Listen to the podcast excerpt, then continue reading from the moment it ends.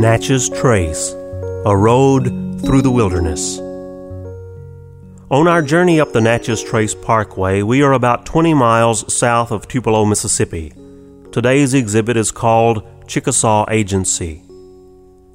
From 1802 until 1825, the United States agents to the Chickasaw Indian Nation lived several miles west of this exhibit on the original old Natchez Trace itself.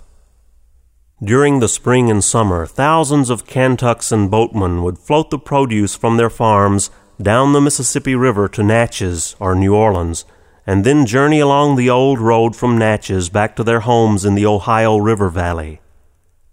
While the United States had gained permission for pioneers to use this old buffalo trail by signing treaties with the Chickasaw and Choctaw Indians, during the early 1800s, this land still belonged to the Chickasaw.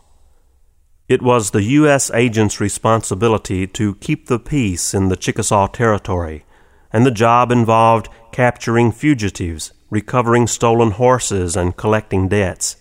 And many of the travelers along the old road expected the agents to provide them with food, medicine, and a good night's rest.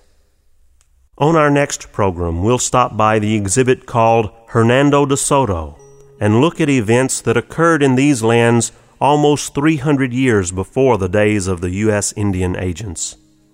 As the first European explorers made contact with the Native American Indians. I'm Frank Thomas, your guide along the Natchez Trace, a road through the wilderness.